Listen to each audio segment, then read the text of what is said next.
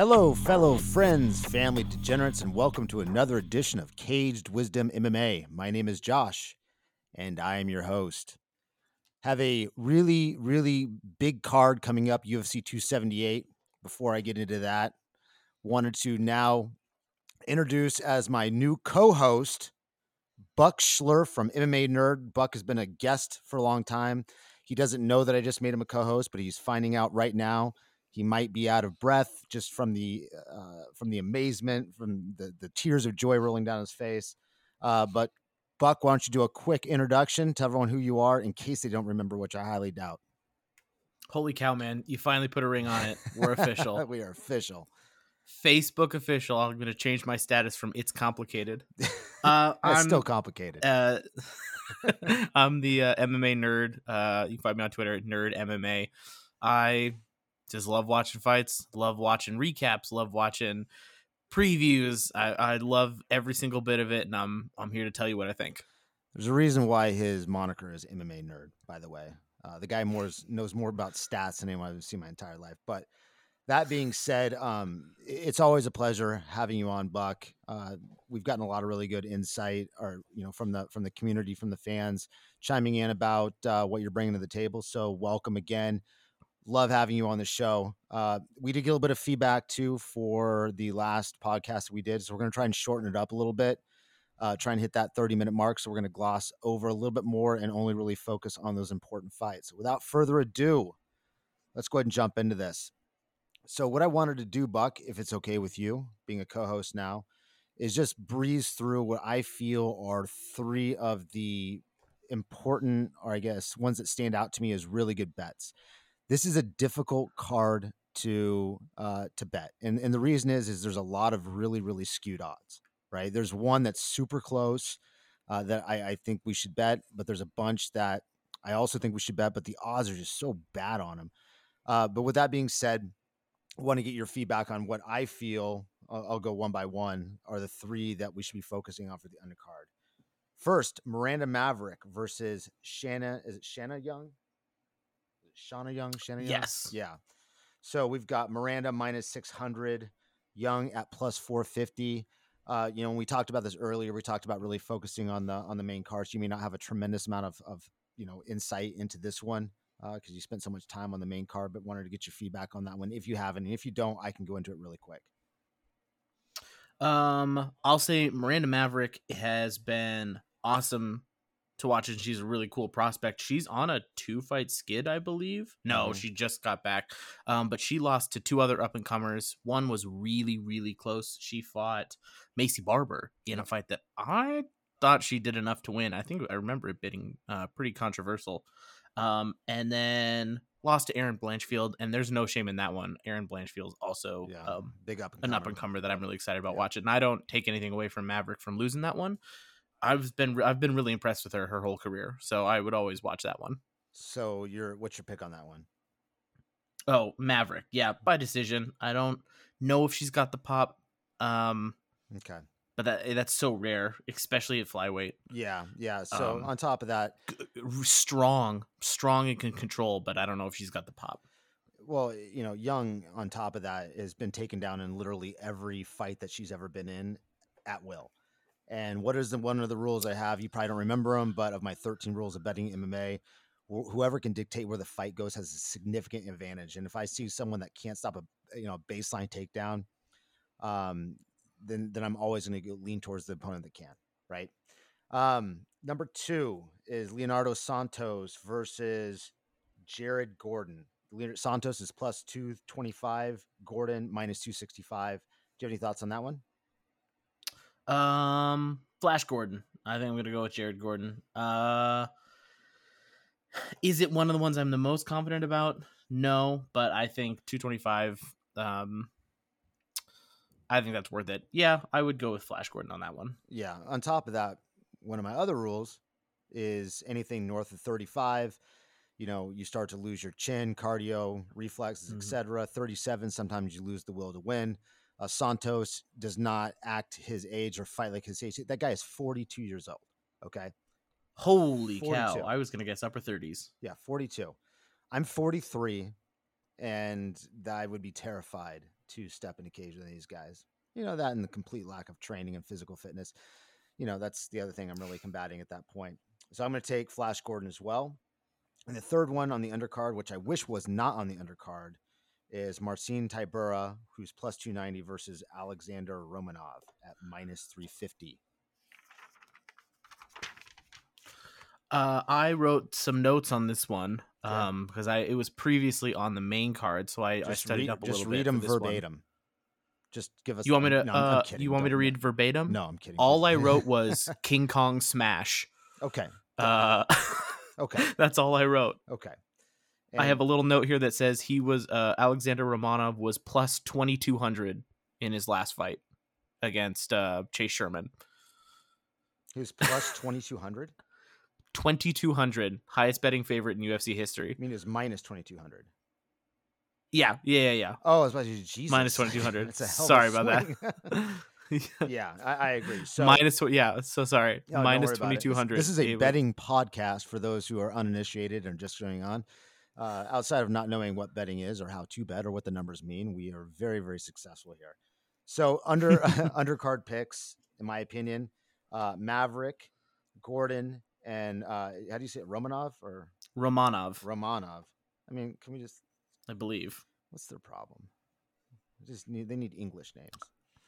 I've heard both. I've heard Romanov and Romanov. Well, it's Romanov over here on the West Coast. So uh minus Call him King Kong. I think that those three are are pretty much locks. The only one, Jared Gordon, is a little bit suspect um, because Santos hits so hard. Uh, but I think that with 42, his gas tank is going to suffer. I don't care how many, you know, Airdynes and burpees these guys doing. It's just you can't compete against age. age, as they say, is especially at the lower weight classes. At 55, you have to be fast. and you have to be good for a long period of time, especially with the output those guys do. So, all right. So in the main card, let's get right to it. Tyson Pedro minus 740 versus Henry Hunsucker plus 540. And on top of that, just so you guys know, and gals out there, uh, very equitable here, that we have not discussed any of the picks prior to this. So all this is news to me, just as it's going to be news to Buck. So if there's any surprise, it is not feigned. It is completely real. So your thoughts on this fight? I think Tyson Pedro is going to win because he is supposed to. Uh, they gave him his last fight. He fought um, Ike Villanueva, who looked like he was built entirely of wood and moved exactly like that too.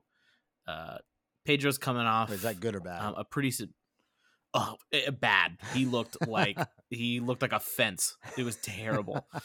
um, Pedro's coming off, I think two knee surgeries. He had like a uh, an AC, uh, ACL re- repair, and then it didn't take, or they did it wrong, and he had to do it again. So he's been out for a while. Um, and I also believe he was cut from the UFC for a period of time. Um, he came in with a whole lot of promise, looked amazing, had the striking, um, was really slick, but um, was getting tripped up. I think he lost to an old man, Shogun Rua, um, in his second to last fight Yeah. before his break. Um, so he had to take a long time to repair that knee. Finally came back. They gave him uh, Ike Villanueva, who he leg kicked until he fell apart and knocked him out in the second round, I think. However, this is Harry Hunsucker's third fight in the UFC. I think he lost um, a contender series fight a couple of years ago uh, and didn't get on, but he's been in now, and he's only fought um like New Zealand, Australian heavyweights. He fought Tai Tuivasa, and then he fought. Boy, Justin rough. That's a rough one. Yeah, That's a rough two fight that's run. A rough two fight. and they both knocked him out. Well, so here's the thing. I just watched his fight against Tafa, and Tafa missed weight for that at heavyweight. So he came in at 267, and Hunsucker was like 234 or something like that. There was like a whole three weight classes of difference. And that makes a big deal in the grappling. And Hunsucker held his own, which I was really surprised about. Um, he got a Kimura sweep. He was on side control bottom underneath um, Tafa and was able to wrangle himself back up to his feet um, and disengage, which was really impressive for being outweighed by three weight classes. He got knocked out um, with a head kick that he blocked fully. He blocked it with both arms and it knocked him out anyway. And so, you know, as much as Hunsucker's got a, a spotty record of like seven and five, those two losses I'm willing to forgive because he is not a heavyweight. I think he took a heavyweight opportunity, but I think his his two losses came from being totally outgunned, um, at least in the UFC so far. Yeah. So, I mean, I, I, you know, he's a pretty sizable underdog, but Tyson Pedro has made some mistakes in the past, and I could really see him losing this one. He should win. He's supposed to win, but I could really see Tyson Pedro messing this up for himself. And if if I was gonna put any money down, honestly, a pretty good return if you dropped a couple bucks on Hunsucker. Yeah, it's a really good return. I mean, my take on Hunsucker is he's not really great at anything. I mean, you know, he's good at, at everything, but he's not great at any single one thing. Uh, yeah, mm-hmm. he might be walking around 235, but what is it going to do when he cuts down to? He's going to 205, right, for this one? Yeah, light heavyweight. Yeah, when he goes down to 205. So, I mean, I haven't seen a lot of dynamic athleticism from him. I haven't seen significant power from him. Now, maybe that translate pretty well, but you know that's always the risk that you take when you're dropping down a weight class. Is he is he going to be more chinny at 205 without that that extra mass? Is he going to be uh, you know, gas early? Is he going to have problems with the weight cut? We we don't obviously know that yet because it's not it's not quite there. But I mean, you can be really drained for someone that walks around at 235, 240, getting down to 205 for fight day, especially if they haven't they don't have a long history of that, right? You know, grow up in collegiate wrestling where you're doing that every week for a big tournament. Like I don't really know what his background is, uh, you know, prior to the the UFC, uh, what he came up on, but I have a hard time seeing where there's going to be a good opportunity for uh, Hunsucker to win this fight, just because he is, you know, I think his apex is maybe a low level gatekeeper, just based on his overall athleticism, and he's almost a flashback when you look at people, uh, you know, fighters 15 years ago, where it was okay to be, you know, quite a bit overweight outside of the Samoans, Tongans, and stuff like that, where they come in and for some reason they just have the ability to blow people out of the water with that striking power. I haven't seen that from him yet. Right. So I have some major concerns and not I, I'm I'm concerned enough as to where I'm going to disagree. I'm not I would not take Henry or Harry Hunsucker uh, at plus 540. Maybe as like a fun bet with your friends. I don't know, but I wouldn't, wouldn't lay very much money on that for sure. Yeah, I, I, I, yeah, I, I agree with you that Pedro should win. Yeah. He absolutely should win. Should. Hunsucker um, will, in all likelihood, be on a three fight skid uh, after this and probably get cut. I, I think so too. However, Ty- Tyson Pedro also should have beat um, an ancient Shogun Rua. He should have beat him too. Yeah, that, that's true. I guess only time will tell. But all right, mm-hmm. so the next fight, I don't really have a whole lot to say on these fighters. Um, what are the? I don't have their names written down because this this is such a weird card because you've got some bigger stars that are actually on the undercard, and then you've got Harry Hunsucker and and who are the other two? Uh, uh you you're talking about uh, Wu Yanan and uh, Lucia Pudilova. Yeah, if you want to talk about them, by all means. I tell you, um, Wu Yanan's on a three fight skid right now and uh, her last fight was fight of the night. Main, she main card throw down right there. yeah, for sure. Um, Lucia Pudilova is making her return to the UFC because she she fought back in 2020, I think, and she left on like a four fight skid, I think. Um, lost to Antonina Shevchenko. Um, who's not who's like who's a, a, a C plus fighter. Antonina is not that good either. Yeah. Um, so if you're losing to her, that's that says something. So she um got cut, but went on a pretty size uh respectable like five and one streak. Um, back home in the Czech Republic. Um, so then they brought her back in. These two are at the same level, I, I would say. They are bo- they have both gotten fight of the nights um, in their UFC careers. Uh, Yana got hers in her last fight, and Lucia Pudilova got hers um, on her previous run. So you know it might be a fun scrap, but I don't know if we're gonna see an incredible display of technical striking or I don't know if you have the the data in front of you, but when was the last win from any of these? Uh, um Yanan is on a th- so Three three fight strike. skid. She- yeah. So last one in the UFC was when, or on either one of these fighters? uh 2018 okay. for Yanan. So do you understand now why, without me looking like I'm a, a like a jerk, as to why I don't know a whole lot about these these fighters? The last win was what 2018 for one of them, and the other one got released by the UFC. Came back after being on the regional scene after a four fight Mhm. uh, losing streak. Come on, that's not that's not Also in card. 2018. Okay, so 2018 it was like Conor McGregor, like seriously, without the, uh, the the branding behind him. Okay Mhm. Like I said, I don't want to spend very much time on that one for a reason. Uh, so the next fight is got my vote as the most intriguing fight that there is on the card, and I don't think I am going to. Well, one of the one of the two most intriguing ones. As a matter of fact, I don't even have a check mark by the name at this point as to who I'm going to pick because I've been going back and forth watching so many previous fights, which is Jose Aldo plus 120 and Merab Davalishvili, whatever you want.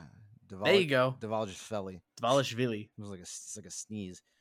Uh, at, at minus 140. Uh, before I get into my thoughts, why don't you tell me what you're thinking on this? Well, pretty famously, Jose Aldo has incredible takedown defense. Mhm. He's got his system. Um, he breaks a double leg when when somebody fires on him. He feeds a single instead, so forces um, whoever shoots on him to drop his far leg and focus on his near leg, and then he frames out against the head, pulls his knee out until they've got just like a low single, and they've just got him on the shin. He can pivot his hips and pull that leg out, and he's been really, really effective at it. Jose Aldo is hard to take down, and he's got a really good jujitsu game to back him up. His jujitsu is pretty much defensive. He's not a submission hunter, um, but he's got good ground awareness, um, and he uses it to get up and stay up. Dvalishvili is out of Serra Longo.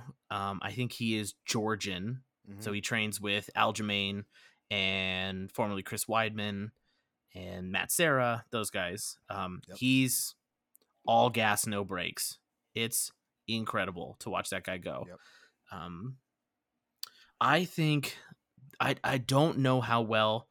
Um, I'm gonna call him Merab because Dvalishvili um, is sort of a tongue twister. it is. Um, I don't know how much success Merab is going to have taking him down, but I what I do think he's going to be able to do is force a pace. Jose Aldo loves to sit on his lead. He likes to fight at his pace. He likes to sit and make people come to him and then rip vicious counters. Um, he when he starts swinging, he's he pounces when he decides it's time for him to strike but I don't know if Dvalishvili Merab is going to let him do that. He Merab just goes forward the whole time. He has an incredible pace. He's got amazing cardio. I, I really think he's going to be in Jose Aldo's face, but I don't think he's going to be able to finish him. I I'm gonna pick um, Merab Dvalishvili by decision. Okay. That, that's where I was leaning to. Uh, I went back and forth on this. So with Jose Aldo, what I see a lot from him is, is he's opening up early on with leg kicks, right? He softens people up. A lot of times they get frustrated or they, they, they try and come in for a takedown. He's able to fend that off. And uh, if he's getting countered a lot or, or he's really worried about the takedown, then he really relies heavily on his boxing game and more specifically to your point, his counter boxing, which is usually really, really effective. With Merab, you know, I'm, I'm concerned because he's hittable. When you saw his fight with uh, Moraes, I mean, he damn near was Mhm. out in that first round, and then he had that miraculous comeback. So we, we know he's got a chin on him. But what he did to Moraes several times is he picked up the leg kick early on and turned that into a really, really dynamic takedown. And so he's going to be utilizing, I believe, early on a methodology that's going to nullify, uh, uh, you know, how Jose Aldo usually gets respect, which is with that that crisp boxing, uh, rips to the body, and then with the uh, uh, with the leg kicks. I think that Merab has got a, a better gas tank on him, especially, you know, my rules to the fighting game on bets.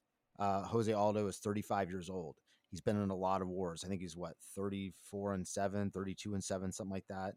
And Wouldn't surprise me. yeah, he's he's something like that. Um, he's had a lot of wars, a lot of fights, but he's you know I've seen him. He's slowing down. So this is not the best version of Jose Aldo today, like it was four or five years ago. And I think in his mind he's still a champion, but he's dealing with the you know the repercussions of having many many battles and being a champion for a long time and uh, just having a lot of fights, a lot of battles. So Merab, I, I believe is hittable. So I see a lot of risk early on. Uh, I also think that he has the ability to flip the switch on on Jose and take him down with his best early shots. I think that if he gets Jose Aldo down because Jose Aldo's uh, you know grappling on the ground is not it's very very good, but he's he's using it to get up or to exchange you know positions to try and get back up. Uh, not really doing a lot of searching for the the submission at that point. So if I think he gets down around, he's going to come back and he's going to you know need to go. I think that's going to open up some more opportunities for counter shots, um, some pace issues from Rob, and possibly another takedown. And then I think third round you're going to start to see a gassed, somewhat gassed, and a tired Jose Aldo, which we've seen many times before. And I think that's going to uh, be the nail in the coffin for him. So I'm going to agree with you on that one. I think it's Merab is going to be winning by decision. I, you know, I, I hate to pick against Aldo. He's, uh, I mean, he's a legend, and he's a legend for a reason, and that didn't, you know, and I'm I'm keeping that in mind. He has some incredible body work. Yeah. If he needs to slow somebody down, he has. Jose Aldo threw my favorite punch in UFC history, um, which was his body shot left hook that he landed on Jeremy Stephens. It's I could watch it a hundred times. I see it every time I close my eyes. It's my favorite punch I've ever seen. He has so much power. He places it really intelligently. He rips two shot combinations to the body. He likes the low leg kick, which Merab can pick up, but it is the har- it's one of the hardest kicks to like counter with a takedown. You can, you know, catch like a, a, a thigh kick and have that ride up and you can catch it in your hip you can catch body kicks you can duck high kicks and and shoot for a takedown while they're out of position or, or their balance is off. Those low calf kicks are pretty quick and far away from from your hands if you're the wrestler. So what you can do is time when that's going to happen and and i'm sure merab can do that and dive on um like a power double when Jose's on one leg, but that's the kind of takedown that Jose Aldo is really, really good at defending. And it is exhausting to shoot for takedowns over and over again. And if Jose can can wear down that front leg and slow Merab's movement and stuff those takedowns and keep him on his feet, land his body shots, he can slow Dvalishvili down over the course of three rounds. Um, so he he does have a reasonable path to victory. This is, I think, one of the closest, if not the closest fight, like odds wise. Yeah, it, plus uh, on the card. And 140. hmm it is. I think that's right. That's correct. Jose Aldo has a really viable path to victory, but I think Merab takes it, and I think he can hold him. He can hold him for those three rounds and make it work. Yeah, I mean, and on top of that, with Merab, he's not shooting doubles from the outside. He's not like a classic collegiate wrestler. He's got a sambo background, which is another thing Mhm. we talked about before on betting rules. Like, what is that one fighting style that hasn't been fully figured out yet? And I would say at this point, it's sambo, right? You look at a lot of the guys from the uh, uh, Dagestan, Chechnya, Georgia, all those places that these guys have experience in. And so I try to take that on. You know, the other side of that is, uh, I mean, I it's disrespectful to say Jose Aldo is a gatekeeper, but Jose Aldo is probably a top five gatekeeper at this point, right? Would Would you agree with that? I I don't think he's getting a title shot at bantamweight. No, no, no. So he's a top five gatekeeper. We'll say that if that's even the right terminology for it. But he's basically separating the the haves from the have-nots at that upper at the upper tier. Uh, I think Merab his his cardio, um, and also on top of that, you know, when he was doing the, the the catching the low kick, he wasn't catching it out and going for a blast double what he was doing was waiting, he was timing it. Now I know it's a different fighter, but Marlon Moraes is a pretty damn good striker that's got some ridiculous mm-hmm. low kicks and really good power on him. But he would step in as he was throwing the kick and basically catching the top of the thigh, right? So not waiting out there connecting with the lower leg. He'd catch the top of the thigh, take his right hand, throw it over his shoulder, then corkscrew. And, you know, really dynamic takedown. And uh, I don't know you know, I know Jose Aldo's had some challenges, not much with collegiate wrestlers, but it's a little bit of a different dynamic move there. And so I think handled Chad Mendes twice. Yeah, but again, collegiate wrestler, blast doubles. That's not what I'm seeing from mm. Rob as much. I'm seeing more of a dirty bike boxer with with pretty good power to him, unreal cardio, and he's throwing in some of his more unique, unique looks with the with the sambo. Um, yeah, I would say that this will definitely be Merab's biggest win by a, by a lot by a landslide. If he gets this, yeah, yeah, he's beat. especially stopping Jose on a three fight streak. Um, Jose yeah. beat um Chito Vera, who just had a really incredible. God, Chito fight. Vera looked um, good, buddy. He looked good. Jose Aldo held him to a decision, and he beat it. He beat Rob Font the same way um, that Chito did where uh, Font was just landed more volume and Jose just had more impact. When Jose hits you, it matters a lot more than when you hit him. He's, yeah, that's true. It would be a huge win. This would be a big, big deal for Merab yeah. if he gets this win. I mean, Jose's what six and six, I think, since uh, he's he's basically on six and six in the last couple of years, but he's on a 3 mm-hmm. fight win streak. Merab yeah, well, and to, then um, who's the guy that fights out of Vancouver? Uh, Ricky Simon. Ricky Simon. Simon. Simon. Yeah, that was his last loss, I believe. Um, and Simone, what are, what are the tools that he has? He has that dynamic wrestling, uh, you know, good power to him as well. So, I mean, shit, who knows, dude? It's it's a it's a tough, tough call, but I have to stick to my rules of the game, which is is is youth, uh, especially with that many wars, and also he who can dictate where the fight goes has the biggest opportunity to win. And while it's pretty even, uh, I think Merab's got a little bit of a um, a little bit of the upper hand there. The only other thing I'm worried about with Jose Aldo is are those laser knees that will come up if there's any kind of uh, desperation takedown. If he gets rocked and he tries to go for a takedown, he gets hit with one mm-hmm. of those mm-hmm. electric knees, I mean, it's it's lights out for anyone in the world. So this is uh, don't put this one in a parlay, is no, what you're saying. No, God, no. I, I, do. You know my rules, anyways. I never recommend parlays. Mm-hmm. You bet. Yeah, you bet. You bet, and you take. You know, this one I would take probably. I don't know what the odds are in front of me, but I'd probably take this one for a decision because that's where most of their fights are going right now. And it's good enough competition where I think it's going to nullify a lot of the strengths and advantages uh, I don't see any glaring weaknesses on either side. So without, you can tell that's the one that that I'm really excited about. Uh, next one is actually one I am still pretty excited about. It's probably two of the most unlikable guys in the UFC, which is Paulo Costa versus Luke Rockhold. Paulo Costa minus 350. Rockhold is plus 290. Your thoughts? Um, well, first, I'm going to dispute. I think Luke Rockhold is on a bit of a face turn right now. I think um, he's going to pull the old Michael Bisping, and everybody hated him before. And I think he's coming back and he's got a new attitude, and I think people are going to like him a lot more now. Um, I've been listening to a couple of his um, media uh, media day interviews, and uh, I like where his head's at. He's saying he's coming back. He's sober seven months. He's been training with Jason Parillo, and and he's been training with Chito Vera. He really sounds like he's got um, a really good camp. He's been with them Or for a long had a time, good- hasn't he?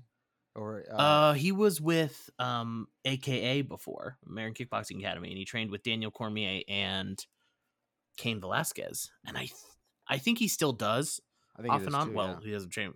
He doesn't train with Cain Velasquez, but he trains with um the guys at AKA. Um, and I think he and he goes down to elevation. um R yeah RVCA I think or I think that's the name of it. Jason Parillo's gym. Um, he's been speaking really highly of his time with Chito Vera, um, and Parillo. So I'm I'm I'm really excited about new Luke Rockhold. That being said, there are some things that Luke Rockhold struggles with, and they are things that Costa does very well. Um, number one, I think the thing that everybody thinks about is that Luke Rockhold has a glass jaw, and Paulo Costa hits very hard. And I will say, yes, Costa hits very hard. And yes, Luke Rockhold has been knocked out, but I'm going to push back on the idea that he has a glass jaw.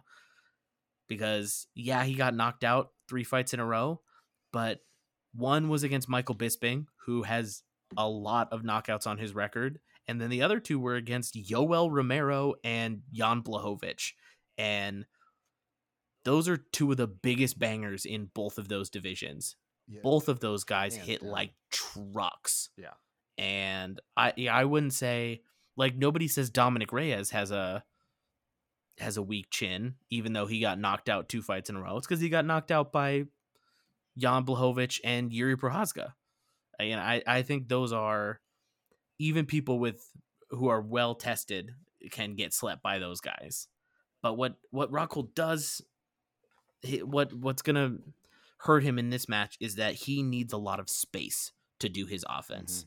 He likes to be in the middle of the cage and he likes the space to rip those like blisteringly fast left body kicks and he lunges in with big punches um, but he sets them up with kicks and and really good footwork but he needs a lot of space to do that um, and Costa really excels at cutting off the cage and forcing people to have to move, you know, laterally to try and escape him, and he corrals them into his big power shots and his big power kicks.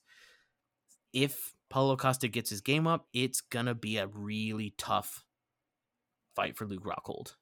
I think, just like you say, where the fight happens, the person who can dictate where the fight happens has a huge advantage. And Paulo Costa has the same strategy for every single fight.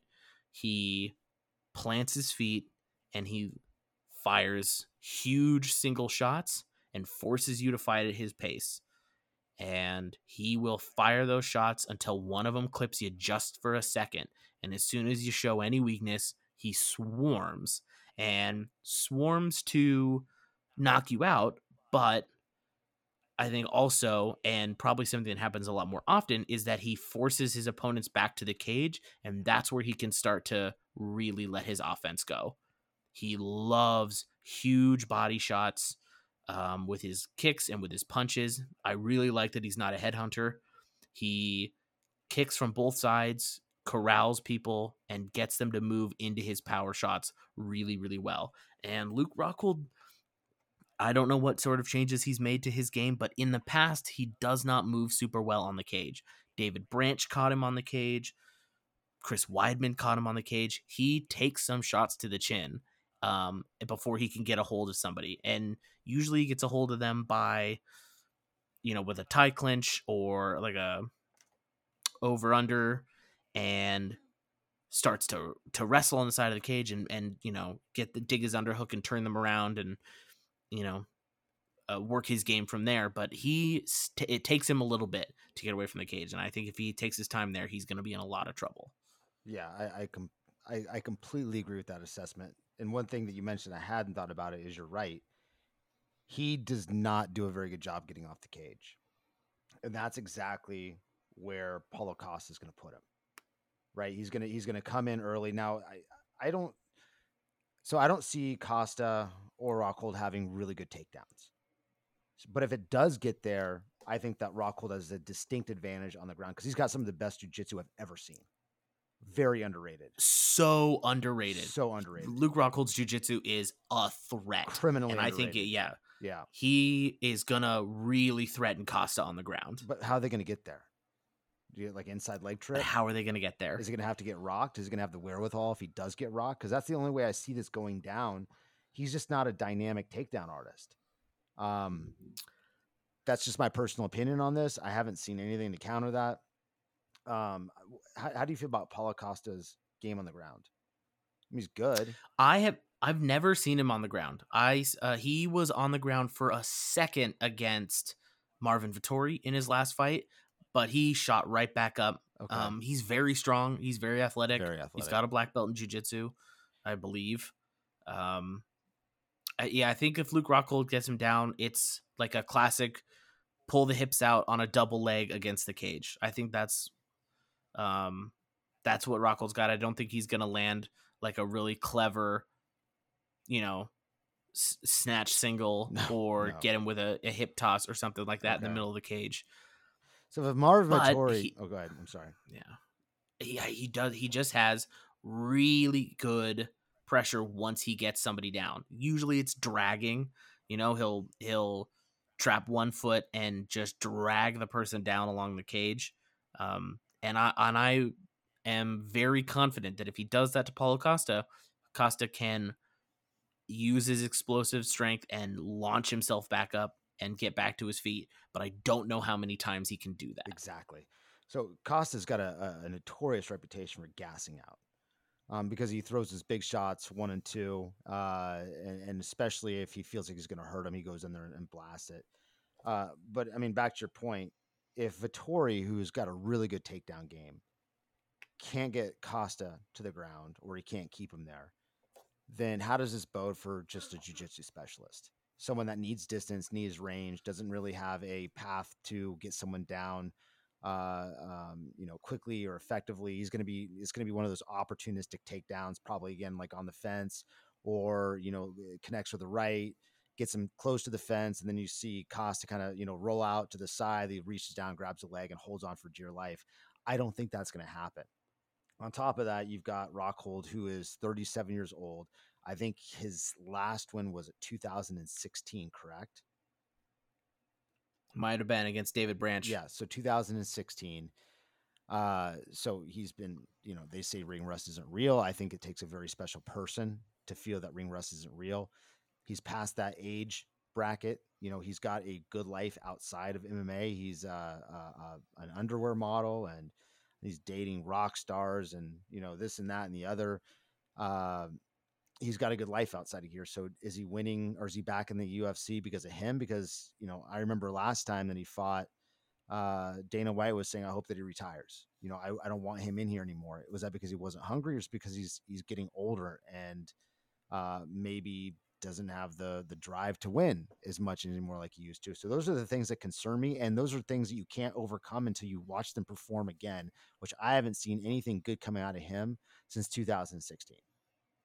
I'll tell you what, he actually addressed that in his um, media scrum. I think that was today. Um, I'm surprised you withholded that today being Wednesday the 17th is when we're recording this. Um, he was talking about his attitude that he's got towards the UFC now, and he was mentioning the same thing that you were saying. He's got um, more outside of the UFC now, and it was really cool. That he was saying that because of that, he doesn't need the UFC anymore. He says the only thing the UFC could possibly give me is a title. I can I'll beat Paulo Costa and they'll give me a title shot. And if they don't, I have no time for this anymore. And he's gonna walk away. And I think that's really good. I like his I'm not gonna play games anymore attitude. He's not he's in he's more in control of his career now. And I like that for him. Yeah, but anyone that that's not Um, hungry is going to have a difficult time with the training and preparation required for someone that doesn't have everything set true. up. And so, like saying that you you have fuck you money and a fuck you career outside of this, and bashing because I know you said some things about Dana and all that kind of stuff, like that. He's right though. Fuck Dana. yeah. Well, yeah, but I mean, at the end of the day, that doesn't that doesn't instill a whole lot of confidence in me because you got to be hungry in the sport because you're not making any Yeah. money unless you're the top tier.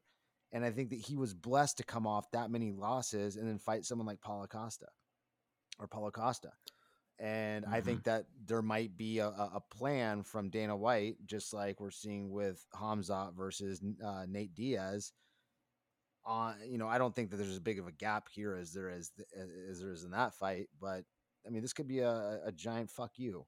Uh, and a send off for. Rockhold. I understand. Yeah, Totally. I see. And why not? I mean, if I was coming for a job interview and be like, hey, you know, I don't really need this job. I've got a lot going on, but you know, I just want to be come in and be vice president. Like that's not going to still like a lot of of confidence that they're going to come in and work their ass off. That's for damn sure. Personal opinion, might be wrong. Find out Saturday. for sure. You know what? Uh, The thing I think about this fight is Luke Rockhold absolutely has the skills to do what Israel Adesanya did to Costa in their title fight. Luke Rockhold has hellacious leg kicks, and Paulo Costa stands really flat-footed, and w- Costa throws these single he these big single shots. He feints, he feints, but his feints aren't as as good as they could be because his feints and his big shots don't look the same, and so you can kind of tell when one is one and when it's the other. Um, and I think the the danger with that is Luke Rockhold has a really really nice check right hook, and he's gotten a lot of knockdowns from that. He got Luke um got Chris Weidman with that, and that started a grappling exchange where he landed some serious ground and pound and controlled after that. So we were we were discussing earlier how does Luke Rockhold get it to the ground?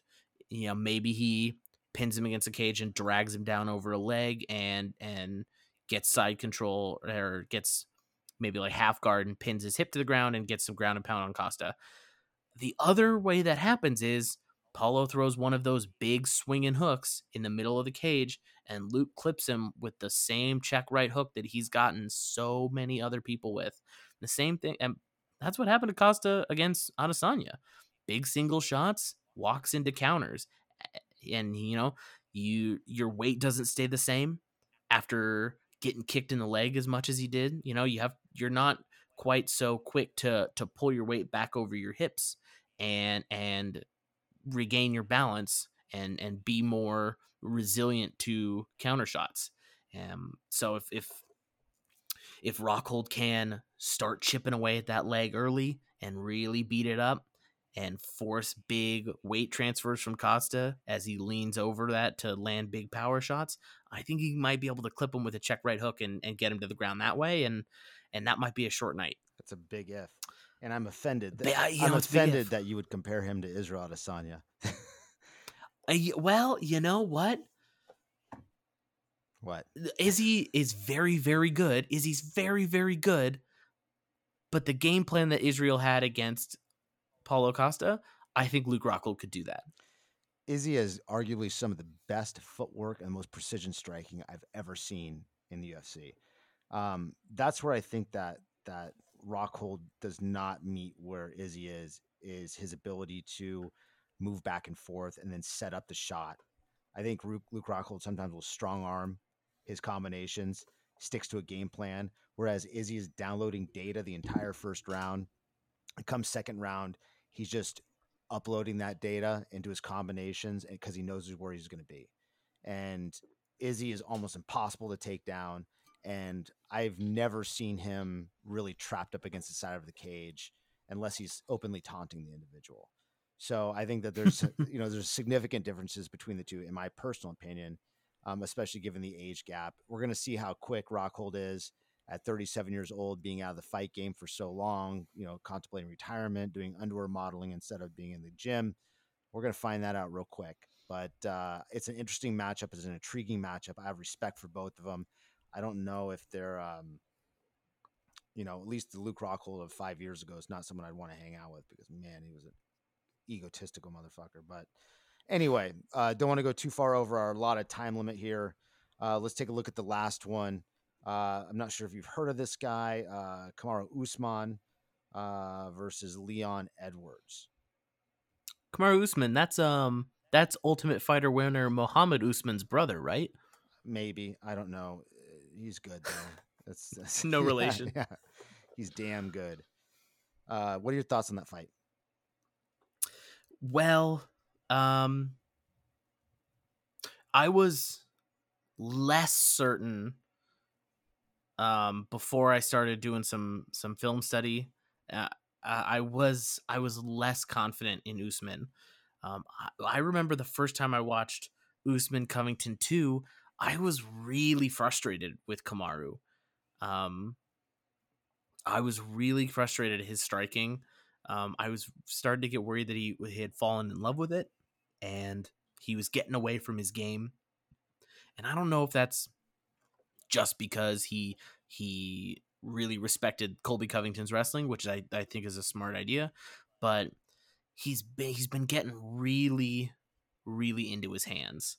Um For a reason. and they're well, they're good. Yeah, he's that- really powerful. He jab. really he really uh, I yeah, I rewatched his fight against Gilbert Burns. Jesus. Um and that was just a masterpiece. His work with Trevor Wittman has helped him in incredibly. Um I I think that he gets a little wild when he gets hit. He he did it against Covington a, a couple of times where he'll get clipped with a a little hook or something and and his response is to really duck his head and start swinging big.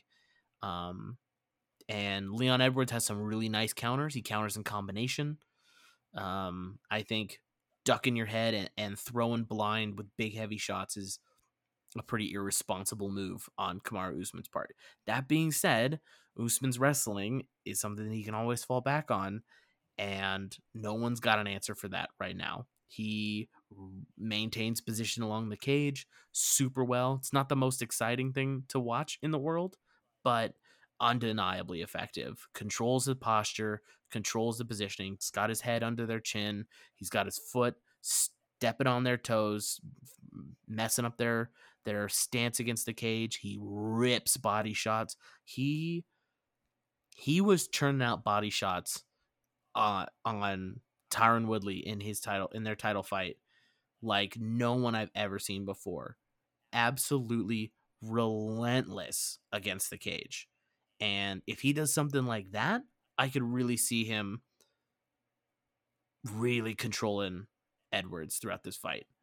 But if he stays in love with his hands and tries to be Mr. Knockout artist, I I think he's gonna start paying for it. I really do. I, I agree with some of what you said. I think that Kamaru Usman is one of the most intelligent, highest I, uh, fighter IQs I've ever seen in the UFC.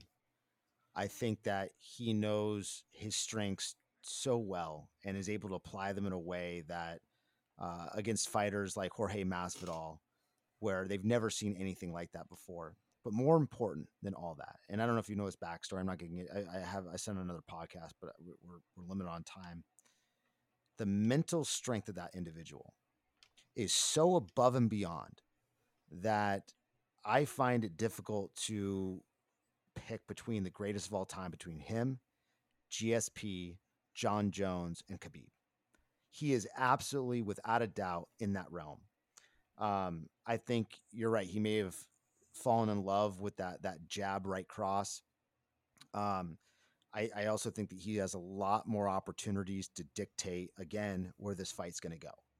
So Leon Edwards looked really, really good uh, against Nate Diaz, but that is Nate Diaz. Nate Diaz is in the limelight of his career.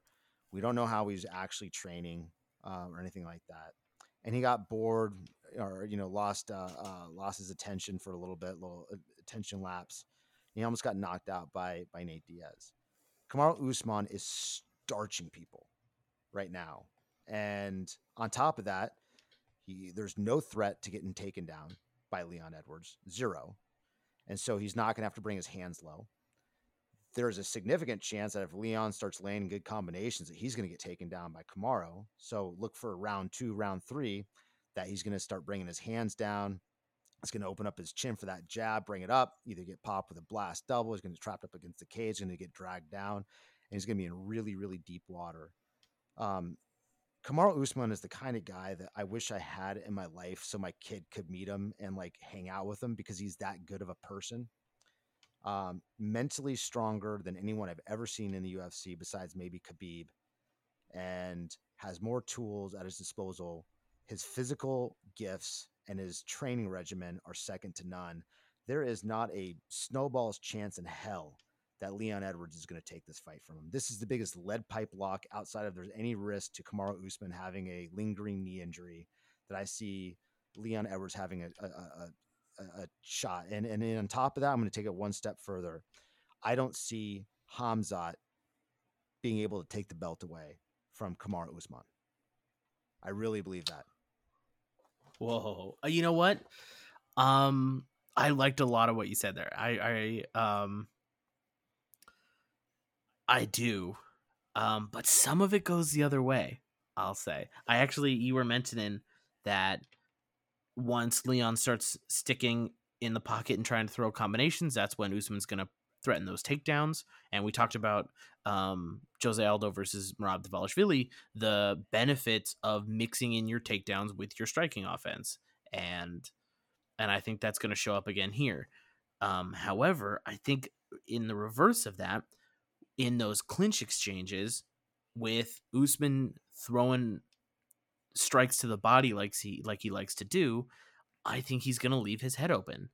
And Leon Edwards is really really good at striking with big hellacious elbows out of the clinch. Um, and if Usman gets careless and keeps his and keeps striking longer than he he should in the clinch, he's going to leave himself open to like really big head strikes. And I the the main thing I'm worried about is Usman's knees. Yeah, that's the one he, caveat for me. He said in a podcast recently, I think that he hasn't run for like three years. Like he gets his cardio training other ways, but hasn't done like road work in three years because his knees are so shot from his wrestling career. Um, and Leon Edwards knows that. Um, he's got really good low kicks. Um, I, I that's so that's what Leon's got. He's got the really good low kicks. Um, he counters big single shots. Um, Usman um, does have a really good one too, but he does throw a lot of single jabs. Um, and Leon Edwards is really good at countering single shots like that, and he counters in combination really well. Uh, those are the things I would watch out for, but you're right. I don't I don't think he takes the belt from from Usman. I think Usman holds him uh, and controls him, dictates where the fight goes. Um, and you know, and if he takes it to the ground and, and can control from on top, he he doesn't have to worry about his knees so much. He can apply pressure and and just weaken the body and move on into a strong mountain and deal some pretty serious damage. Yeah, I mean, I, I think that Leon Edwards is you know, if I compare him to Colby Covington, I think Colby Covington would take that fight. Uh, if I f- compare him to Gilbert Burns, I mean, Gilbert Burns has got some of the heaviest hands. He's got, um, you know, good takedowns. He's got amazing jujitsu. He's got, uh, you know, even though they're a bit looping, he's got good kicks, and none of that so far. And we're talking about a three-year time frame has has done anything to Kamaru. And even if he did come in with a somewhat of a bad knee, he's the kind of guy that when he makes a that with that mental preparation, there's no quit in that man. There's zero quit in him, especially with his backstory and what he's been through in order to even make it here. You know, from Nigeria. Uh, you know, his dad was in prison and uh, all. I mean, the list after list. His parents didn't even know he was wrestling until they saw him on TV on accident. He was sneaking out and competing in state tournaments in Texas, not allowed to wow. wrestle. I mean, it's just that's unbelievable. And his dad got wrapped up in some kind of tax fraud thing, which I think he was he was like a patsy on, and he was serving time. And had to go get his blessing from his dad in prison to compete in mixed martial arts because they didn't want him to do that, wanted him to be like a doctor or a dentist or something like that. Uh, He, I think he said in a podcast that after his UFC career, he wants to be a marriage and family therapist, Okay, so the guy, which I love. dude, what did I tell you about that guy? He like if he could come over to my house and hang out. He, I mean, I, I don't even know him. and I just walk up and be like, "Hey, you be my son's godfather." You know, he's like one of those guys. Like, I think you'd that'd be a good choice. and he'd It'd be a probably say move. yes because that's just who that that guy is. And I I don't see him being beat anytime soon unless uh, he retires or Hamza is able to work out some of the the kinks in his game. Uh, even though I think he's close, uh, I think he's going to be the eventual uh, you know reign of that uh, of that that the 170 the welterweight division. But that being said, uh, I'm really excited about that fight. I love Kamaru Usman. I didn't in the beginning because he was kind of a shit talker, but I didn't know the context of what he was talking about. And looking at him now and knowing his backstory and watching him with his family, the way he like holds his daughter, his wife, his family in such high regard, and still just lays the wood out there. Not a better person on this planet, in my opinion. I don't know that for a fact. He might be a total dick in real life, but his his persona is really. Then he's an incredible actor. yeah, he's an incredible actor. And Luke Rockhold is most of his training camp. And then to your point about him leaving his head open when he's going for that double up against the cage, trying to drag him down. Uh, who is the coach or at Elevation Fight Team? I forget his name. Trevor Wittman He's got Trevor Wittman. You don't think that man's at uh, you don't think that man's de- Onyx. Yeah, you don't think that guy's developing a fight plan with him? That, that anytime anyone that guy touches turns into gold. So no, Mhm. I'm not. I'm not. I think the game plan is going to be sound, and I think he takes it serious enough as to where he's not going to be reliant upon his natural gifts and his his his remaining skill set. It's going to be new skills, new game plan, new fighter out there, and I think he's going to uh, beat Leon. I don't know if it's going to go to a decision. I I mean, everyone's leaning towards this being a five round decision. I'm going to go out on a limb here, and I'm going to say that this is a. Uh, I, can see Kamar Usman winning this versus in, in a TKO fashion. you know what? I was gonna say the same thing. I'm gonna say a fifth round finish. I think Leon has bad fifth rounds. does. Um, he got cracked by Nate Diaz, like you said, and Rafael dos Anjos um, in the fifth round of their fight.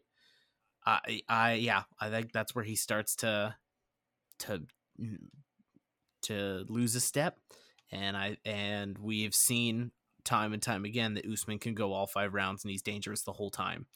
So I think uh, I know you don't like to bet on the method, but I'm pretty confident Usman wins by KO TKO in the fifth round. Yeah, I'm, I'm more against the parlay than I am the method, but uh, and the method is such a toss in the air. I mean, who the hell knows? Uh, Mhm. With that being said, so I think if we could do a real quick recap uh, for underdog picks, it's Miranda Maverick, it's Flash Jared Gordon, and Alexander Romanov. I'm going to say Romanov. For the main card, Go for it. it's Tyson Pedro. It's going to be Marab Davalajashvili, whatever, and Paulo Costo and Kamaru Usman. Those are our picks. Uh, you got any big plans for the fight? Uh, you know me. We're just going to the bar. We're gonna be in the mix. We're gonna be around people again, and um, we're gonna scream with the big knockouts, and uh, it's gonna feel great. Fantastic. Yeah, I think that's gonna be like the first night I have alone without my family in like three years because of the pandemic and shit. so I will be watching that probably by myself and enjoying every single moment of that. And I no better way to spend it. I got two young kids. It's uh it's difficult to get time. So anyway, uh really appreciate you being on the on the podcast again, Buck. Um, it's always a pleasure. Love your insight, love your breakdowns, and, and I really appreciate your attention to detail and the back work that you do for all these. Um, I think that we've got a great set of fights. Going to be a big card coming up this weekend. I hope everyone has a a good opportunity to play some solid bets and make some money off of us. Uh, appreciate everyone taking the time to listen to the podcast. And without further ado, I bid you farewell. Don't forget, drop ten bucks on Hunsucker. 10 bucks on Hunsucker. Worst 10 bucks you'll ever spend. All right. All right, buddy. Have a good one, everyone.